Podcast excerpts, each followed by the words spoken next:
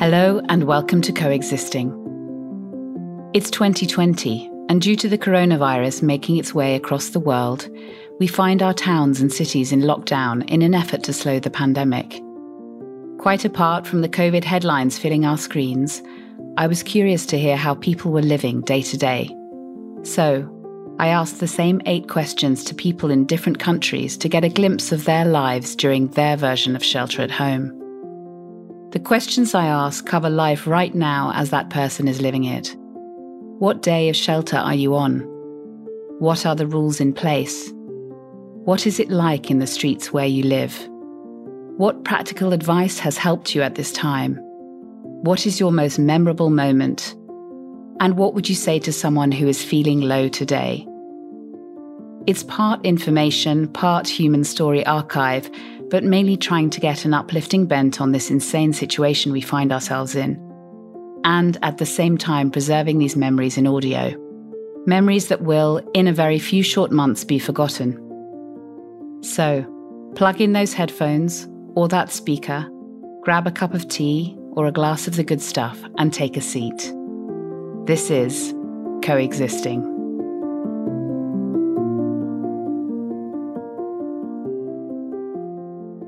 My name is Beck. I am American. I've been living in China for 17 years. I'm in Shanghai, and I'm a journalist, and I'm a mom, and I also have lots of side projects going on all the time.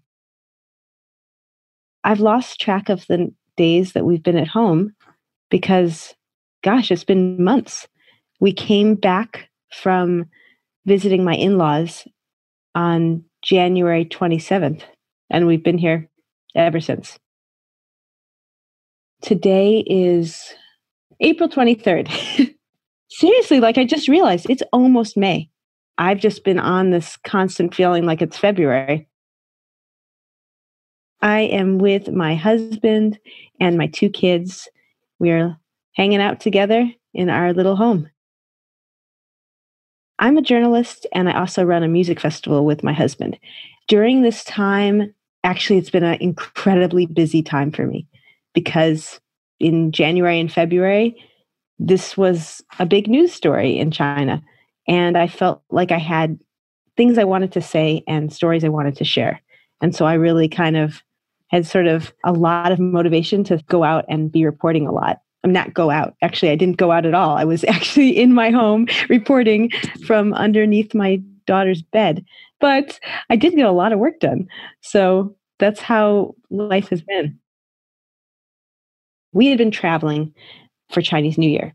We actually went through Wuhan and we ended up at my in-laws' place in Henan, which is in central China.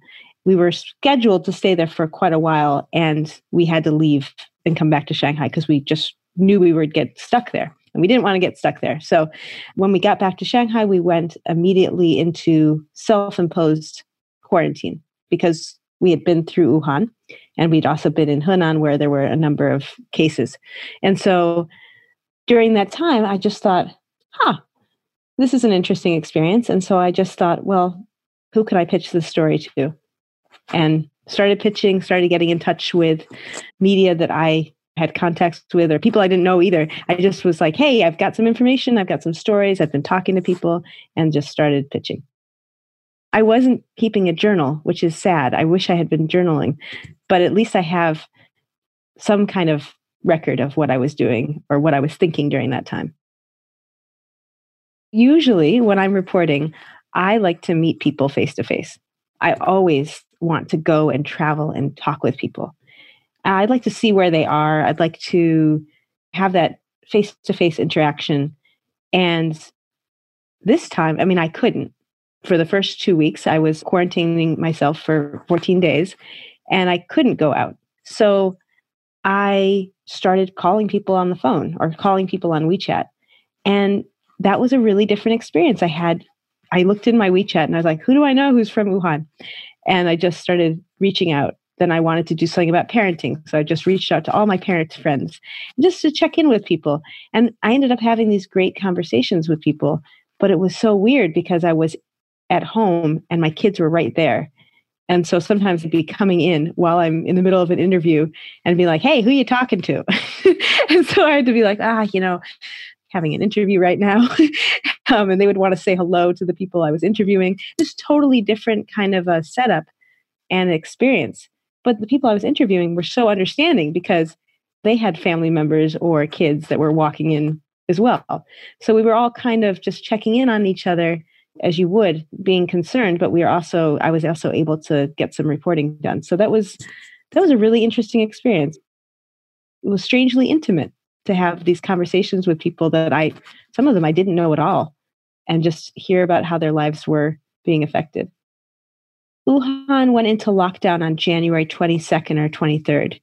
I remember it clearly because I wasn't in Wuhan, but I was near there and I walked out on the street and you know everyone was wearing masks all of a sudden just like sort of overnight. So I remember that day very clearly. I was paying attention to this because just like the week before we headed back to my in-laws for Chinese New Year, we bought a flight to Wuhan and then a train ticket from Wuhan to my in-laws. And like a week before I was like, "Oh, something's going on in Wuhan.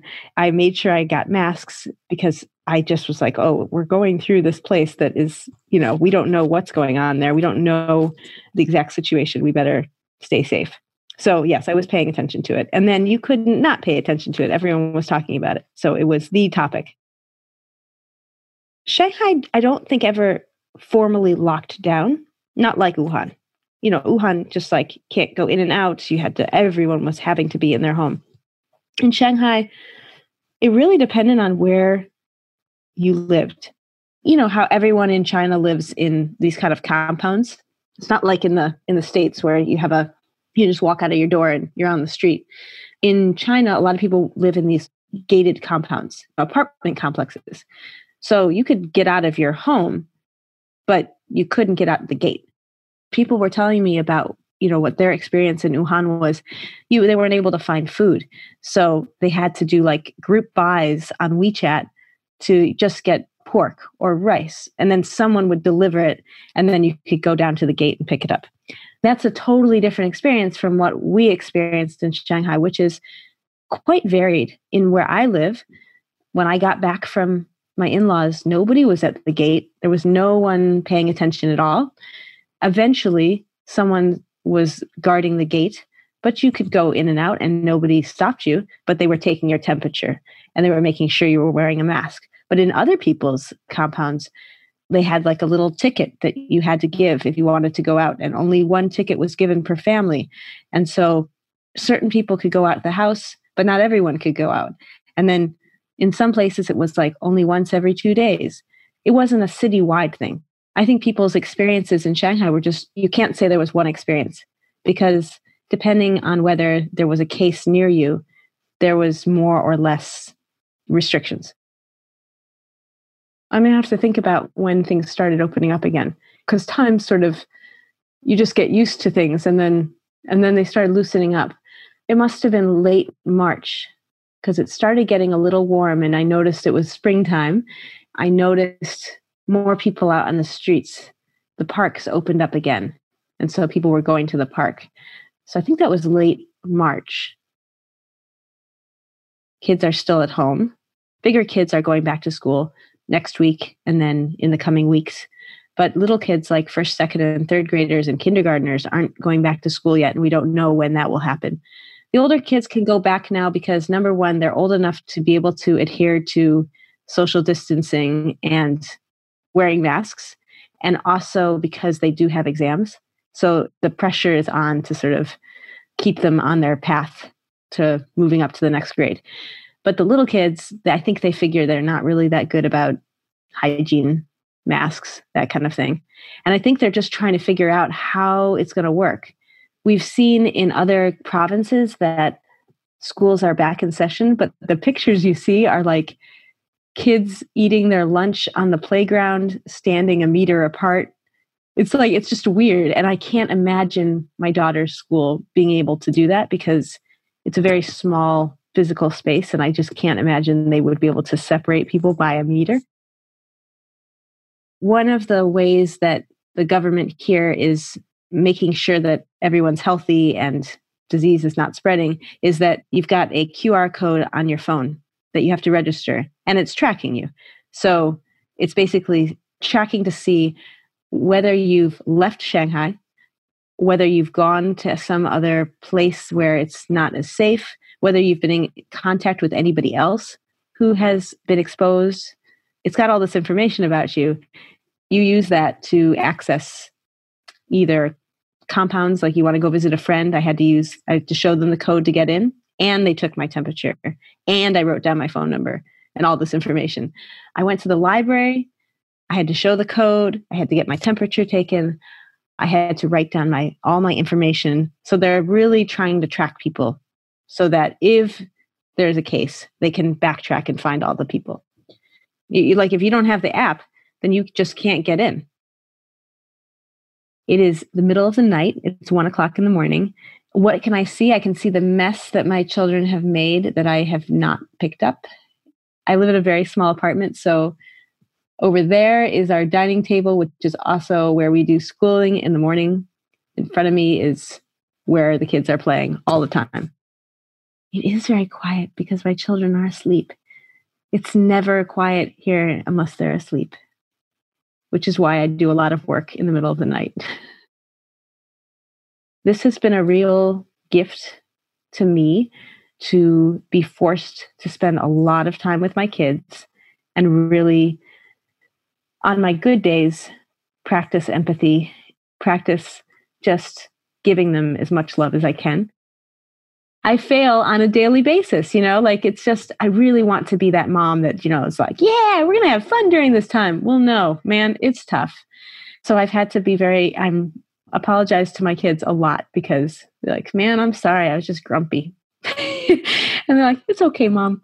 We're grumpy sometimes too. So, you know, we're trying to just forgive each other and um, get through the days. During this time, it opens people up to being a little bit more bare, open with each other about what they're feeling. That's an interesting experience. Having conversations with people I normally would not open up that much to, or have people open up to me that I was like, oh, wow, I just wasn't expecting that. People sending masks to people that I know, you know, they said, "Oh, do you you have people in the U.S. Do you have people that you would like to send masks to?" And I said, "Yeah, I've got you know friends who are medical workers." And they said, "Listen, I've been raising money here. I'm going to buy some masks and I'm going to send it to them. Like, that's so nice. That's really touching because people were doing it the other way as well. And so I think people just feel like, oh, if we can help out and do something, let's do it. When you're in the middle of something, it can feel pretty bad. If you look at it every day, it might seem like each day is just awful and hard. But if you look at it through the span of like, if you look back upon those months that we just went through, gosh, it just went by and it's different now. It's totally different now. And yet I didn't even notice it. Like I couldn't tell you the day it changed, but it's totally different now. And so I know that will happen for other people too.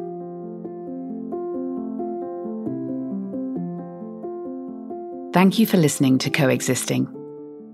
If you've enjoyed this episode and would like to hear the story unfold, I would be grateful if you could share this with a friend and subscribe to us on Apple Podcasts. That way, that many more people will find us.